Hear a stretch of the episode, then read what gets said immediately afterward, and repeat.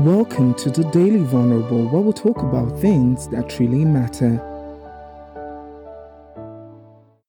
I wrote recently about the difference between ethics and morality. So many of you say, so why do you support this thing today? It's against the Bible or it's against the atheism. I'm like, okay, that's fine.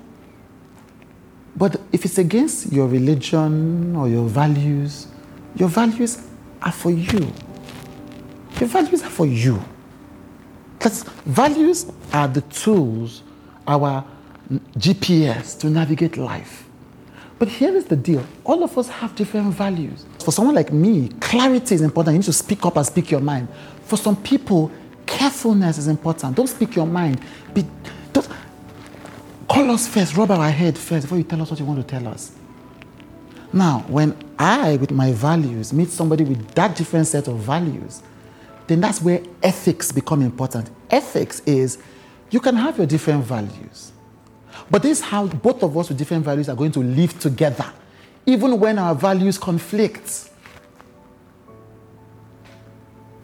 And ethics are more important than values because a person's values may be racism.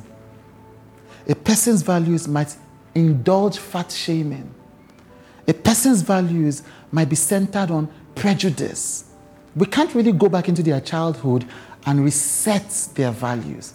But when we come together, when we live together, when we work together, we need to have a common ethic. And the best possible ethic there is in the world is an ethic of love.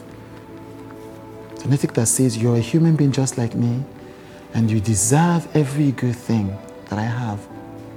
Many of us don't live in societies with an ethic of love. Yeah. That's why there's so much pain and grief that is so avoidable.